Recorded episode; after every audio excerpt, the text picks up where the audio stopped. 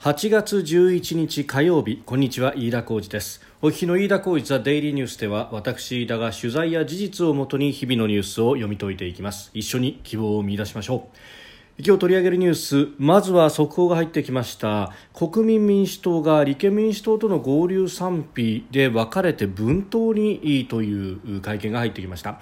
それからアメリカのトランプ大統領 G7 サミットについて11月の大統領選の後へ延期の意向というニュース。それから香港情勢です。アグネス長氏も逮捕されました。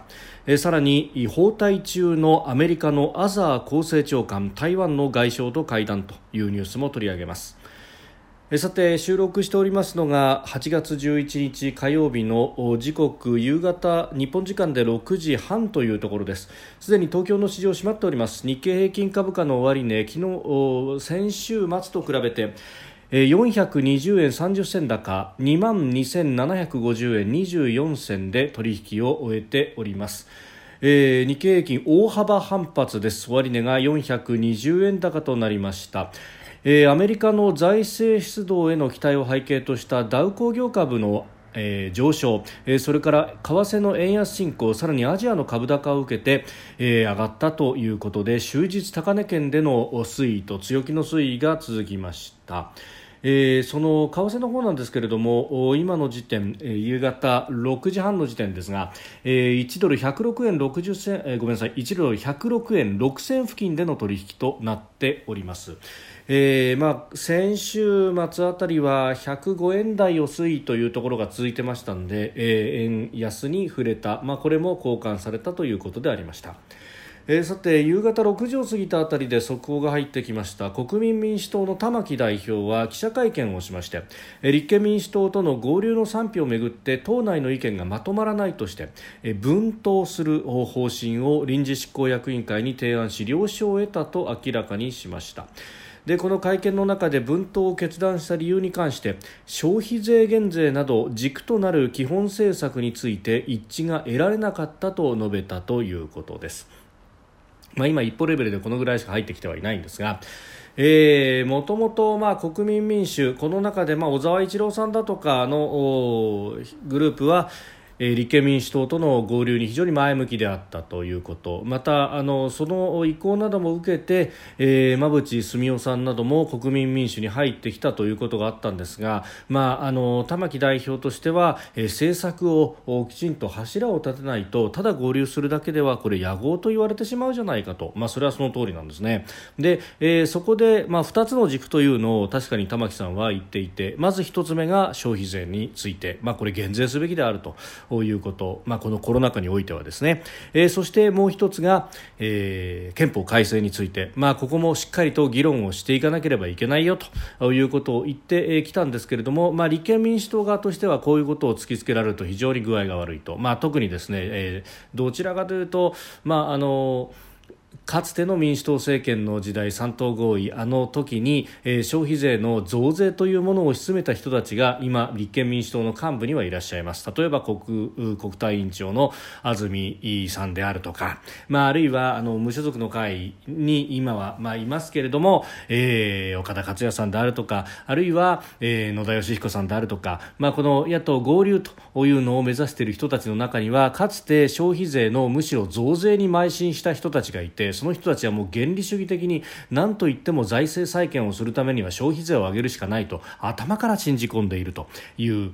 人たち、まあ、言ってみればですね旧世代の生産主義型の人たちというのを結局のところこの玉木さんという人は、えー、その人たちと清濁合わせ飲むような形でむしろ、えー、自分の政策というものを完全に看板を下ろしてでも合流というところまで持っていけなかったと、まあ、これはあの一本筋が通っているんじゃないかなということも思います。で一方で国民民主党は、まあ、かつての民主党そして、えー、その後民進党と名を変えさらに希望の党となったその党の,、まあ、あの慣れの果てというところであります。となるとですねあの対象した民主党のあの時代に政党交付金でたくさんもらったお金とというものが、えー、そのまんま金庫の中に入っていてそれが国民民主党の持ち物になっているというところが非常に取り沙汰されていました。確かに人気の面では立憲民主党の方が、まあ、あのどんぐりの背比べの野党の中では、えー支持率は良かったと、まあ、それとてですね、えー、最近の調査では、えー、調査によっては維新の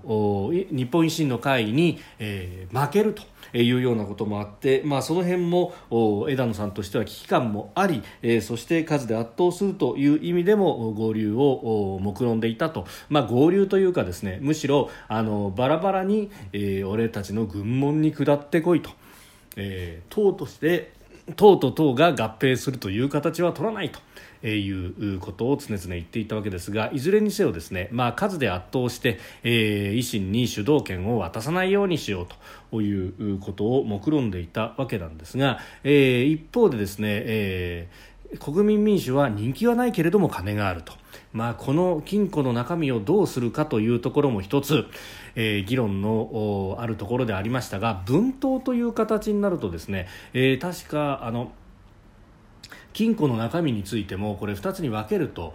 いうことになると、まあ、あの離党ということになると当然その政党の中にあるお金というものはあの持っていくことはできないんですけれども、えー、分党という形になれば確か、えー、お金はですね折半のような形に、えー、なるんじゃなかったかと思います。のでえ、えーまああのこれ政党交付金、まあ、あの分派ということになると、まあ、分派した側の政党交付金のお金しか、えー、もらえないと。えいうようなことがあります。で、え分割ということであれば、ええー、それぞれ新政党が、まあ、政党の交付金ももらえるというようなこともあるんで、まあ、そういったこれはあのことになるんじゃないかなというところであります。えーまあ、いずれにせよですねどうしてこういうことが起こってきたのかっていうのはもともと国民民主その、えー、支持層の支持母体である、えー、労働組合、えー、特に企業系の労組の中には、えー、きちんと、まあ、議論をせずにですね特にコロナウイルスが、えー、このかなり蔓延するであろうということが分かってきた、えー、2月から3月というところでもどちらかというと桜を見る会であったりとかあるいは森友家計という問題に、えー、終始しそして野党第一党としてそれに、まあ、あの国民民主も含めて、えー、野党を巻き込んでいった立憲民主党に対してそもそも論として、えー、課題が悪いと、えー、疑問が残るというふうに言っていた人たちもいらっしゃいましただからこれあの国民民主の、まあ、国会議員の中でももちろん割れたということはありますが支持母体の中にも、えー、一致はできないぞと一緒になできないぞという人たちはかなりいたということであります。まあ、もともとこの国民民主と立憲民主に分かれたというのは、えー、2017年の参議院選挙において、えー、当時の希望の党の代表だった小池百合子さんが、まあ、踏みを踏ませるような形で、えーまあ、特に民主党の色が色濃い人たちをある意味追い出したというようなことがあって、えー、残った人たちの国民民主党とはもともといがみ合っているというところがありました。そしてそれがさらに深まったのが、えー、翌2010翌々年ですね、えー、2019年の参議院選挙で、まあ、ここは国民民主の現役に対して立憲民主が資格を立てるみたいなことをやった選挙区もあって、えー、参院は本当仲が悪いということことが、まあ、あったわけであります。で、えー、その上ですね、まあ、ちょっと前までであれば解散がひょっとしたら秋にあるかもしれないということが言われていたので、えー、解散があるんだったらこれ野党がまとまっていないと選挙に負けてしまうということがあったんですが、えー、この解散風というのがだいぶ止んできていると。まあ、あのコロナウイルスで、まあ、劇的な特効薬が見つかるなどがあれば、えー、話は別ですけれどもそうでない場合はなかなかこれ解散を打つのは世の中的にも難しかろうと、えー、このコロナ禍で、えー、密を作るような選挙ができるのかとしかも全国でですね、えー、人が動くというようなことが果たしてできるのかというと、まあ、難しいだろうと。言われております、えー、さらにですね来年には、えー、東京都議会選挙というものがあって、えー、自民党と連立を組む公明党は、えー、是が非でもこれは落とすことができないと、えー、年明けこの都議選6月ですけれども、まあ、その、えー、少なくとも3、4か月前には体制を作るというところになるんで、えー、年明けすぐ、まあ、臨時、通常国会冒頭解散までだったらなんとか飲むけれどもそれ以降になったら解散はだめだよということは、まあ、公明党からサイドからは、えー、言われていたこと。でじゃあ、えー、来年の年明け、えー、冬真っ盛りに果たしてできるのかというと冬にこそこのコロナウイルスが、えー、蔓延するんじゃないかと言われておりますのでそれはなかなか難しかろうと。じゃあ夏の間に解散が打てるかというとこれがあ打てるかどうかの瀬戸際と、えー、秋口にかけてこの今、えー、かなり1日で、えー下手をすると全国で1000人を超える感染者が出ていると、まあ、もちろん陽性者の中には無症状の方々も多いんで、えー、4月のような状況とはまた違うんですけれどもただ、あのこれだけ感染者が増えてそして、えー、ワイドショーに煽られた形の、まあ、一部国民の方々は非常に怖がっているという中でそのワイドショーを見て怖がっている人たちの不動票こそを当てにするという、まあ、それが、えー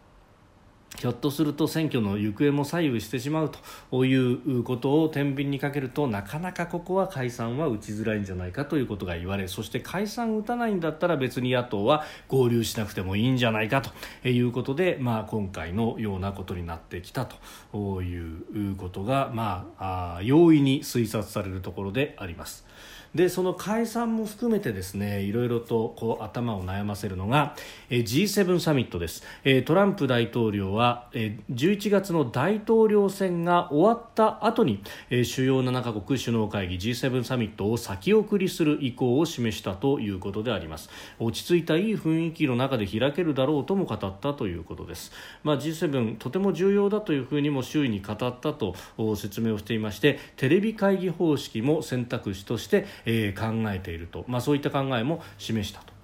いうことでありました。まあ、あの、もともとはですね、6月下旬にワシントンで開く構想をしていたんですが、まあ、ドイツが、あ、そんなんだったら行かないよと、感染が蔓延しているところには行かないと、メルケルさんが言ったんで、まあ、これで、えー、とりあえず日程の調整、えー、見直しを余儀なくされていまして、えー、そして、あの、8月末にもやるんじゃないかということが言われておりました。まあ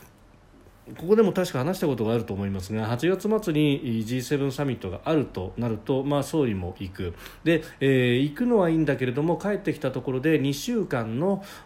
まあ、あの隔離というかは、えー、やらざるを得ないだろうと言われております。でそうするとあの秋にも取り沙汰されている内閣改造がじゃあ2週間経った後の9月の半ば以降に、えー、なるだろうということが言われていてそしてその改造が終わった10月の頭ぐらいに、えー、臨時国会が開かれるだろうということが言われていてそしてその臨時国会の冒頭あるいは、えー、予算を上げてから解散するのかということになると、えー、11月ただ11月はトランプ大統領が再選になるかという大統領選がありますからその前に選挙をやるのかどうかというところで10月の末10月の25日近辺が投票日なんじゃないかということが言われておりましたが。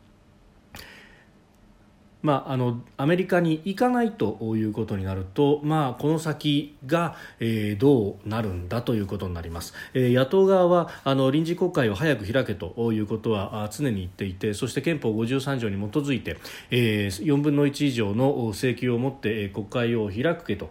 いう要望を出していると、まあ、このあの国会を開けという要望にはあの答える義務あるいは期限というものがないので、えー、いつ開くかというのは、まあ、与党の村崎三寸ということにもなるんですけれどもただ、えー、今までであればこれ外交日程があるからしょうがないじゃないと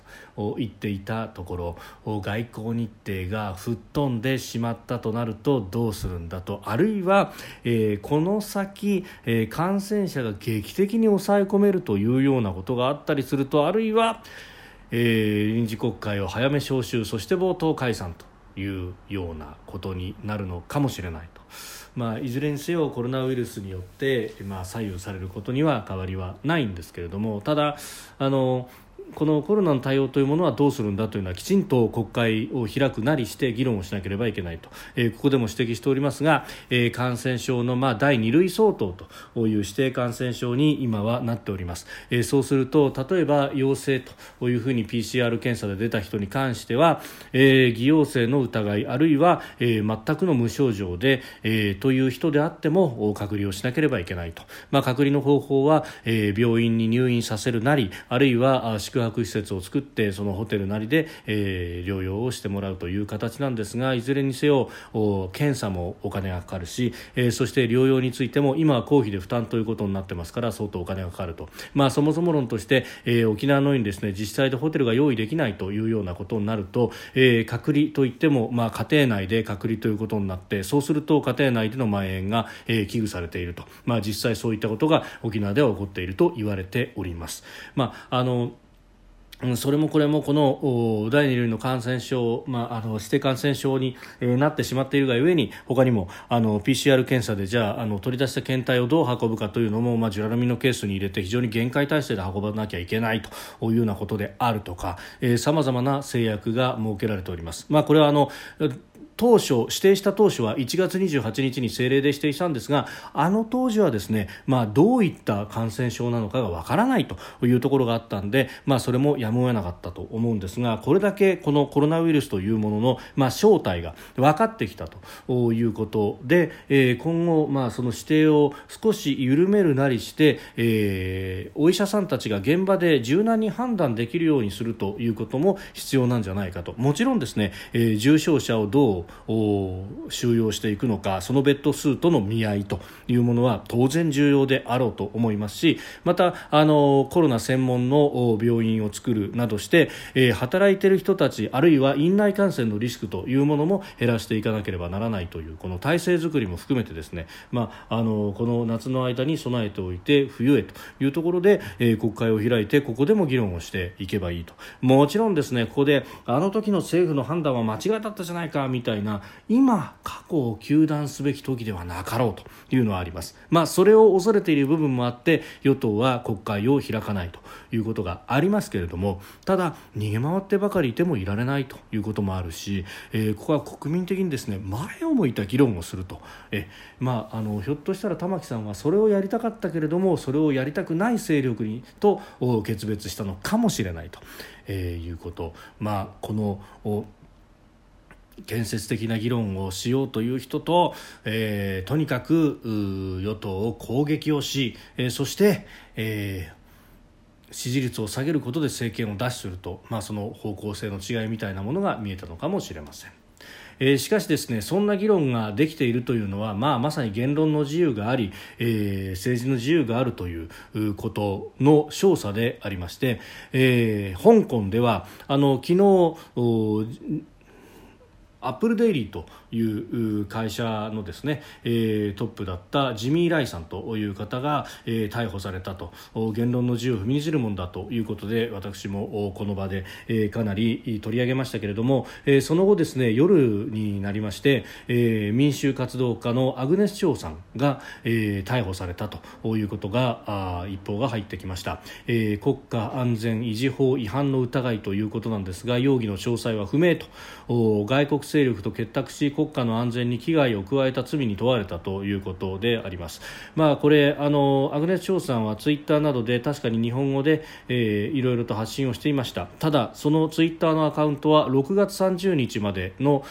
つぶやきしかありません、えー、国安法が施行された7月1日以降は一切つぶやいていないと、えー、もし、えー、この外国勢力と結託し国家の安全に危害を加えた罪というものが7月1日以降にあったとすればそれは、えー裁判があってその後に、えー、日本のメディアも含めて、えー、外国のメディアなどに対しても、えー、インタビューに答えたというおそらくこの1点のみともしこれすらダメということになるとこれは言論の自由が踏みにじられたという以上の問題になると、まあ、これであったらですねもうあの怖くって、えー、香港の人たちは誰もメディアに答えないということになります。まああのこんなことが起こっているのは実は中国国内であってもここまでのことは起こっていないと、えー、もしここまでのことが起こっているところがあるとするとそれはウイグルやチベットと同じだということになると、えー、要するに外国のメディアが全く中で取材ができないという環境にまでなってしまいかねないというこれはあ危惧であります。えー、中国政府はそこまでのことをやってきていると。だからですねこのあのアグネスさんの、まあ、逮捕、まあ、これだけ日本との関係も深いと、えー、おなじみの人が逮捕されたということで、えー、非常に、えー、日本でも大きく報道されてますが、えー、日本の独裁安倍政権にもに任せておいて例えば憲法改正などさせるとこの香港と同じような状況になるんだというようなですね、えー、このアグネス・チョウさんの逮捕もまあえー、政権の攻撃の出しに使っているような、えー、私に言わせれば非常に浅はかな、えー、人たちも中にはいらっしゃいますけれどもそれは香港の人たちからするといやまあ確かに言論の自由はあるけれども俺たち引き合いに出すなとそんなレベルの低い話をしてるんじゃないと私は怒ると思うんですね。あの日本の、まあ、言論がこれだけ自由であるということのある意味そういったことが言えるのも少佐ではあるんですけれどもなんというかそうやって言論の自由をもてあそんでいる場合ではないだろうと。ういうこと。このあの暴虐極まる共産中国とどう立ち向かっていくのか我々にできることはあまりないかもしれませんけれどもまずはこの中国とに対する制裁の輪に、えー、日本も決然と加わってですね、えー、暴虐なことを人権に対して、えー、暴虐なことをするということが国際社会がどういった目で見てどういう、制裁を食うことになるのかと。いうことをこれえー、分からせなければいけないというところであろうと思います。まあ、あのそういったことを全部すっ飛ばしてですね、えー、安倍政権をどうするというところに行くというのは、まあ、あの少なく見積もってもですね香港の人たちはそれを望んでいるわけではなかろうと。えー、国際社会に、えー、監視をしてもらって動いてもらってそして、えー、北京政府に対してプレッシャーをかけてほしいと。我々が我々香港人が動いてももう北京政府は、えー、へとも思わないということが、えー、ここ数ヶ月で証明されてしまったというその瀬戸際にいるという彼らの気持ちをどうして組めないのかと相変わらずですね、まあ、あのこれ、えー、ジャーナリストの佐々木俊直さんはマイノリティ憑依という言い方をしましたけれども困っている人たちに寄り添っているように見えて結局自分たちの政治的な主張をより声高にするためだけに利用していたんじゃないのかというそう糾弾されても私はおかしくないと思いますしそんなことをすれば世界の笑い物になります人権というものを日本のリベラルという人たちは結局へとも思わないのかとそれは共産中国と同じじゃないかと言われても不思議はないと思います。一刻も早くそういった恥ずかしい行動はやめていただきたい同じ同胞の日本人として、えー、義憤に駆られ思うところであります。えー、そしてその中国に対しての牽制ということもありますが、えー、台湾にはアザー厚生長官が、えー、アメリカのアザー厚生長官が訪問しております、えー、今日はですね五少将外相、まあ、外交部長と会談をして衛生分野などでアメリカと台湾の間で協力を強化することで一致をしたということであります、まあ、あの昨日はですね、えー蔡英文総統との会談というものもありましたけれども、まあ、今日は外相との会談というところで、えー、台湾の感染症対応は世界の手本だというふうに称賛をしております。えー、そして一方で台湾側もですね厳しい環境が続く中私たちはアメリカやアジアアザー長官のような友人がいることを幸運だと考えていると。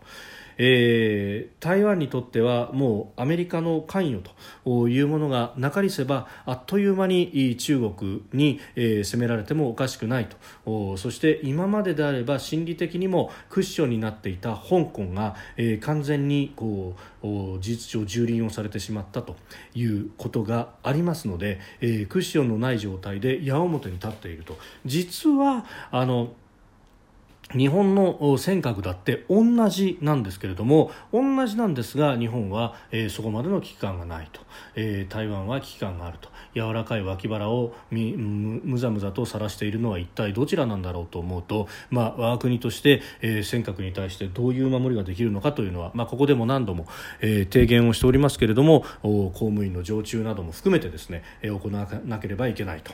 えー、一方であの台湾はあのこうしてまあ、したたかに、えー、機会を逃さずえ、えー、ここに運ぶまでにですね何ヶ月も何ヶ月も準備をしてきたということもあるというふうに報じられてもおります、えー、着々と手を打ってきている台湾に対して日本はどうなんだというところ、まあ、あの水面下でいろんな手は打っているであろうと思いますし、まあ、あの当然安保5条の適用範囲内だとか、えー、尖閣を守るためにアメリカも動くというアメリカ在日アメリカ軍のトップなどの会見というのも、まあ、メッセージとして出ておりますけれども、えー、日本が日本としてやれることはまだあるんじゃないかということは非常に思うところであります。飯田浩一はデイリーニュース月曜から金曜の夕方から夜にかけてポッドキャストで配信しております。番組ニュースに関してのご意見感想飯田 TDN アットマーク Gmail.com までお送りください。飯田浩一はデイリーニュースまた明日もぜひお聞きください。以上飯田浩二でした。